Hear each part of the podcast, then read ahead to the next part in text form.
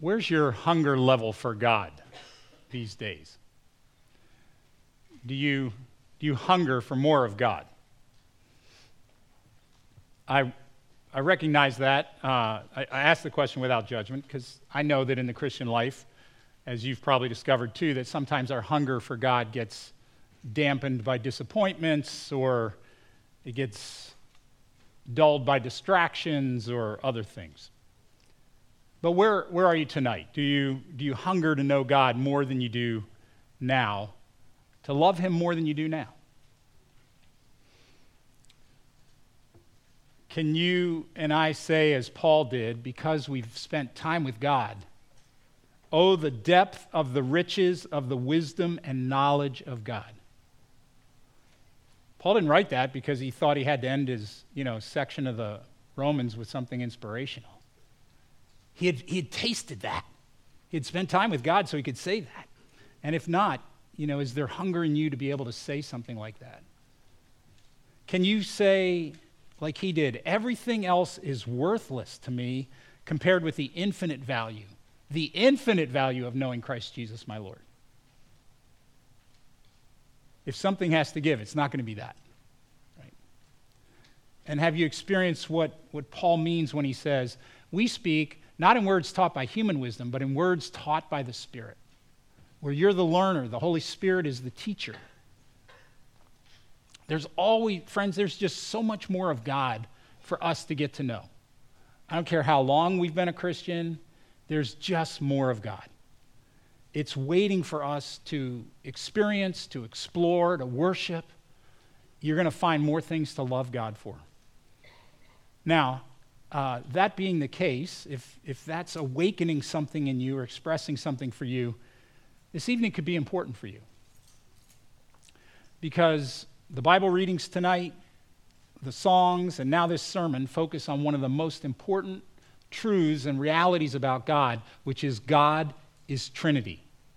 God is Trinity. But if it's one of the most important doctrines or truths about God, it's one of the most ignored. The late great theologian J.I. Packer said, We don't talk about the Trinity, and pastors don't teach their people about the Trinity. And I think he was largely right. I grew up in church. I don't know what it was like where you grew up, uh, if you happened to grow up in church, but that's how it was for me. We didn't get much that I ever remember on the Trinity. And you know what? I was actually fine with that because I used to think, look, no one can understand it, right? So I'm not going to worry about it. I'll let the theologians mess with that because they have to publish in order to get tenure. but now I have done a complete 180 on that. I really think it's essential for living a Christian life and, and knowing God as God really is. Uh, the Trinity is, is a truth about God that just calls out and, it, and it's saying to us, there's so much more about God than you could ever imagine. There's so much more than you could fully understand or comprehend. Come on in. Wherever you're standing, the pool is deeper still. So, to help us all kind of take some steps forward with God, toward God this evening, I want to just lay out five FAQs about the Trinity. All right? So here we go. Question number one What do we mean when we say the Trinity? What exactly is the Trinity? I think the simplest way I could answer that is the nature of God. The nature of God. What's the Trinity? The nature of God. God wants to be known. It's one thing that's characteristic of the one true and living God. He wants to be known, so he has revealed all that you or I really need to know about himself, and he has revealed himself as Trinity. And so I can teach you the essence of the doctrine of the Trinity here in just four words, but I need, I need somebody who's good at hand motions. Uh, Isaiah, would you be up for that? No? Is there somebody else who'd like to volunteer? Sorry to put you on the spot, man. All right, come on up. You, uh, that's right, you are, are the uh, world's best clapper. Uh, so, okay, here we go. so you, you've got the hand motions. The first word is one. Okay, everybody hold up one finger. One. All right. There's only one God. Uh, thank you. You can put it down. The Bible was written. this is great. This is better than a flip chart. Okay. And that's saying a lot for me. I know, I know. Okay. Listen, the Bible was written in a world where there was a multiplicity of gods. Every nation had a lot of gods. You could choose from Astarte and Baal and Zeus and Diana and Hermes. Every household had a lot of gods to choose from, usually many, many, many. So it was like a shopper's market for gods. And in that world, the writers of the Bible say consistently from start to finish, one God. There's only one God. In Isaiah, God says this I'm the Lord, there is no other. Apart from me, there is no God. So, to believe in the Trinity, you and I have to believe there's one God. All right, next one. To understand, the second word is three one and three. This one God is not lonely, not isolated. It's hard to talk about this mystery, but I'm doing my best. I think I, we just need to understand that God, in God's very nature, always has been, always will be three persons Father, Son, and Holy Spirit. It's not like he added on after Jesus ascended to heaven and then later added on the Spirit. No, God has always been this way. This is his nature. And you see it in the Bible in many places, like tonight's reading from Matthew 28. Jesus tells his disciples, Go, make disciples of all the nations, and here's what you're going to do you're going to baptize them in the name, one name. Which name? The Father, the Son, and the Holy Spirit. So let's not miss this. Jesus is saying there's one name, but that name is Father, Son, and Holy Spirit. All right, so we've got one, we've got three. The next word is community. So just clasp your hands like this. Let's see them. Okay, community. God is a community of persons who are distinct. The Father is not the Son, the Son is not the Spirit, and we could run all the others. All right. But the fourth word, unity. Okay, clasp your fingers like that. All right. This community always lives in unity. They share the same nature. They're one God, all powerful, eternal, to be worshiped. None, no one person of the Trinity has an ego problem. Nobody's going to get mad and quit the band. the Father, Son, and Holy Spirit live in unity as one God forever. All right, now those are your words. Let's try it again. All right, everybody? One, three, community, unity. All right, nice job. Thank you. Now, you know you're starting to get the Trinity when something opens up inside you and you go, Whoa, God is bigger than I knew. There's more to God than I understood. There's more to God than I'm going to understand. All right, now, second question. So that's question number one. What exactly is the Trinity nature of God? Question number two Isn't the Trinity kind of a strange doctrine? Yes. C.S. Lewis puts it this way He says, you know, if Christianity were something we were making up, of course, we would make it easier. But it's not. We cannot compete in simplicity with people who are inventing religions. How could we? We're dealing with fact. So here, here are the facts. People met Jesus, and Jesus said things like, I and the Father are one. If you've seen me, you've seen the Father. And then he kept doing things that only God could do. Like he would walk into a funeral and stop the funeral because the guest of honor was no longer dead. And then he, he would forgive people their sins and prove he had the authority to do it by getting them walking again. So,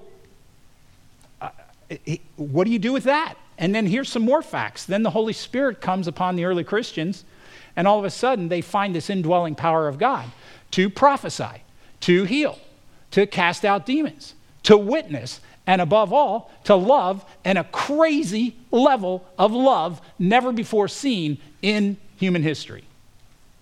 And how do you explain all those facts? that there's only one God, yet Jesus is doing these godlike things, and the Holy Spirit is also God. So imagine this experiment. I lock you in a room with a Bible and as much pizza as you want, okay? But I take away your phone, so you can't get on ChatGPT or look up anything on Google. All right. And I, I say, what I want you to do is just go through the Bible and come out with what the Bible teaches about God. I'll be back in a long while.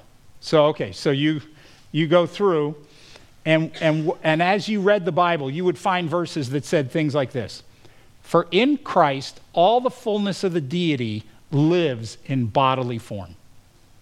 Hmm. And then you would read verses that said things like this How is it that you have lied to the Holy Spirit? You haven't lied to men, but to God. See the equation of the Holy Spirit and God. And when I finally opened up the door and cleared out all the empty pizza boxes and asked you, What did you learn about God? you would say something like this Well, I maybe came up with the wrong answer. That's all I can figure out because the Bible's really clear. There's only one God, but it also teaches that Jesus is God, the Holy Spirit is God. It's like there's one God, but this one God is called Father, Son, and Holy Spirit. And when you said that, you'd be saying what every other Christian has said for almost 2,000 years. Question number three The Trinity is not like anything we're really used to. Can you give an analogy to help us? Maybe. Maybe. It's interesting to me when you read the Bible how many metaphors there are for the church. The church is like Christ's body. We say it so often, we forget it's, it's, it's metaphor, right? And then uh, the bride of Christ, um, the city of Jerusalem. But I don't think you find a single analogy for the Holy Trinity.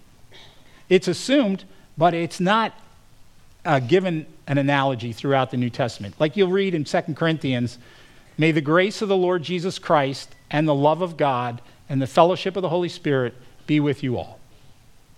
Okay. But somebody has to teach Sunday school, so over the years, Christians have come up with various analogies. And I'm sure you've heard them, like, of course, ice, water, and steam. They're all water, but they come in different forms, although that's problematic. Um, or St. Patrick taught the Irish people about the Trinity using the, the three leaf clover, where you have three leaves and one clover. Psst, he never did that. Um, but the problem with analogies like water and, and clover leaves, as far as those go, and uh, I don't want to be too hard on them, but the Trinity, those things are impersonal. Water's impersonal. A clover leaf is impersonal. And the Trinity is not only personal, it's supercharged personal. It's personal with a capital P. So if you want an analogy for the Trinity, think about a time you experienced a community that was really loving. So, for some of you, maybe you were blessed. You actually have experienced that in a family growing up or, or maybe later. Um, and, and it was, it, it, there have been moments of health and joy in that family where you felt love. Or maybe uh, it was a sports team you were on where one season everybody dropped their egos and really played together. And it was like there was something amazing going on and it's like everybody had everybody's back. Or maybe it was a support group where you felt like I can really be myself here, I can be honest, and these people here are actually going to support and listen and care. Or maybe it was a music group where you all got lost in the music. And, and it was like everybody was together. Or a, I, maybe a church. Could it be that some of you could experience that here? That would be my prayer for everybody. All right. But to experience the Trinity is to enter into a community of love. So that's the closest analogy. Now, question number four How much does the Trinity really matter? Like, what do we lose if we get it a little bit wrong? You know, it turns out a whole lot goes wrong. It's like it's like the i don't know like the center of the engine or the, the gear that controls all the other gears i'm losing I, i'm not a mechanical engineer so i'm blowing all these analogies but you, you mess with that and it wrecks, like always wrecks something else. Theologian, uh, theologian Roger Olson put it this way He said, The whole of Scripture's witness to who God is and who Jesus Christ and the Holy Spirit are, Spirit are makes no sense at all without the model of the Trinity. And all alternative concepts end up doing violence to some essential aspect of salvation, revelation, Christian experience, or possibly even reason itself. So let me just quote that again. All alternative concepts to the Trinity for God end up doing violence to something essential, something that we need. Well, that's saying a lot. So let me see if I can give you an example. Uh, sometimes preachers, when they're talking about how God saves us, can give an impression like this that God the Father sort of stays in heaven and sends the Son to do the dirty work of suffering. And then at the Son's moment of greatest agony, as the song line says, the Father turns his face away. Right? Anybody heard all that or got okay. Now there's a there's a problem with this telling, right? It leaves us with nice son, bad dad right? I mean, who wants to approach a dad like that? I don't, right? And it's all because this view of the Trinity ignores verses like God was in Christ, reconciling the world to himself. So the Father did not turn his face away because he's the rescuer in Christ. So if you are, have ever been moved by the suffering and sacrificial love of Jesus Christ on the cross for you, that's the Father's love. They're united. He says, I and the Father are one. If you've seen me, you've seen the Father. So you can't be pulling them apart and make them against each other. It does, you mess with the Trinity, and all of a sudden you've done violence to something essential, namely the character of the Father. You took him from loving the world so much to not loving like he actually does. So here's what I recommend because getting the Trinity is, is right. We, we have a lot of sharp people here, so here's what I'm going to tell you. If you ever feel in your gut, I'm not sure this teaching that I'm hearing is quite right, it feels like something could be off with it. Google Athanasian Creed or turn to the back of your Book of Common Prayer. Read it slowly and see if this teaching measures up to it. If you're still not sure, of course, you can ask me, and if I'm not sure, we have canon theologians and bishops and whatever. So here's the point we can't know everything we need to know about the Trinity, there's an inherent mystery. But what we do know, we do know enough to protect it from distortions and thereby preserve our faith. All right, last question. Question number five kind of the so what. How can we enter more fully into the life of the Trinity starting this week? Let me, let me throw out a few thoughts for you. Suggestion number one is accept the mystery. Don't worry that the Trinity is beyond your comprehension, that it's inherently a mystery, because if you're a Christian, you're already living in the life of the Trinity, right? God is your Father. Jesus is your older brother. The Spirit lives inside you, and yet they're utterly one. Their love for you is one, their purpose for you is one. Thankfully, you and I don't need to fully understand the Trinity to enter the life of the Trinity. Okay? Doesn't mean we shouldn't learn what we can learn, but we don't need to fully understand it. You know, uh, they tell me that deep within the core of the sun, the temperature is 27 million degrees. You think tonight's hot? 20, 27 million degrees. now, the pressure there is 340 billion, billion times what it is here on Earth. It's unimaginable. And in the sun's core, you take this insanely hot temperature of 27 million degrees and this unimaginable pressure of 340 billion times whatever the pressure is here. And those combine to create nuclear reactions. And what actually happens, so I read, I'm not a physicist, is that in each reaction, four protons fuse together to create one alpha particle. But here's the thing that alpha particle is 0.7% less massive than the four protons that were fused together to create it. Okay? And this difference in mass, this lower, lowering of mass, stay with me, gets expelled as energy. And after one million years, through a process called convection, this energy from the core of the sun finally reaches the surface where it is expelled as heat and light. Now, all that is beyond me, but you know what? I don't need to understand that to get a tan. So you don't have to fully understand the mystery, just accept it. Eugene Peterson put it so well. He said, The Trinity is not a mystery that keeps us in the dark, it's a mystery in which we are taken by the hand and gradually led into the light. I love that. All right, after accept the mystery, my second suggestion is come to worship. For real. Here's why. Right inside our liturgical worship service, we have the words of Christians from throughout the centuries, and they all, they're so Trinitarian. Just go through it. We start the service how? In the na- name of the Father, Son, and Holy Spirit, right? And then we're going to say the creed, and the creed has three sections one about the Father, the Son, and the Holy Spirit. We're going to finish with the blessing of God Almighty, the Father, the Son, the Holy Spirit, right? The point is, it's in worship that we really learn to pray to God, the Holy Trinity. That's where we get the language. That's where we kind of get the feel for how that all works. All right, so worship, accept the mystery, worship, and then pursue God.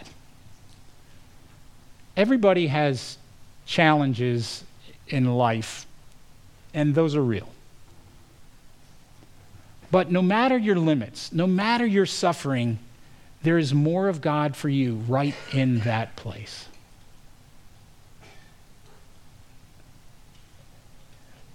In France, about 140 years ago, a girl named Elizabeth was born. And when she was seven, her dad died suddenly. As a girl, she had a terrible temper. And, but over time, she began channeling that passion that had been coming out as anger, less and less into the anger, and more and more into helping people. Like, um, kids who were working in the factories, she would teach them little Bible stories and stuff like that.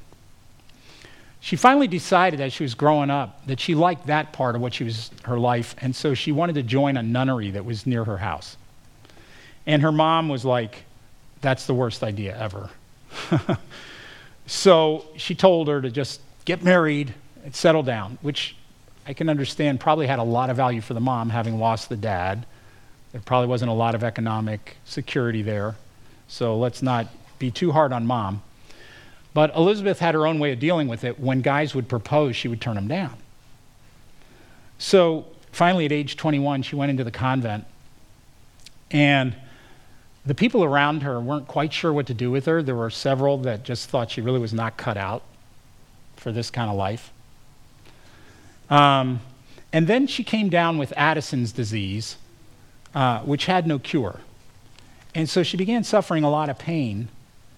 And uh, despite all this, though, the limitations she felt in herself, the losses she'd had in her family, the misunderstanding she got from people outside and inside the convent, the pain in her own body, she just like had this pressing on to know the Lord. She said, I find God everywhere while doing the wash as well as while praying. Wouldn't that be amazing for us to get to, get to that point where we just we find God everywhere the chores, the errands, and while praying. She died at age 26, which is way too, way too soon. But she left us this treasure. It's uh, a prayer to the Holy Trinity, and it includes this line Oh my God, Trinity, whom I adore, may each minute carry me further into the depths of your mystery. Let me just say that one more time because I'm going to give you an opportunity. Pray this with me. Oh my God, Trinity, whom I adore, may each minute carry me further into the depths of your mystery. I wonder if that's your heart's desire tonight. If so, then I'm going to pray that prayer using Elizabeth's words out loud, and you just pray along with me in your heart. Oh my God, Trinity, whom I adore, may each minute carry me further into the depths of your mystery. Amen.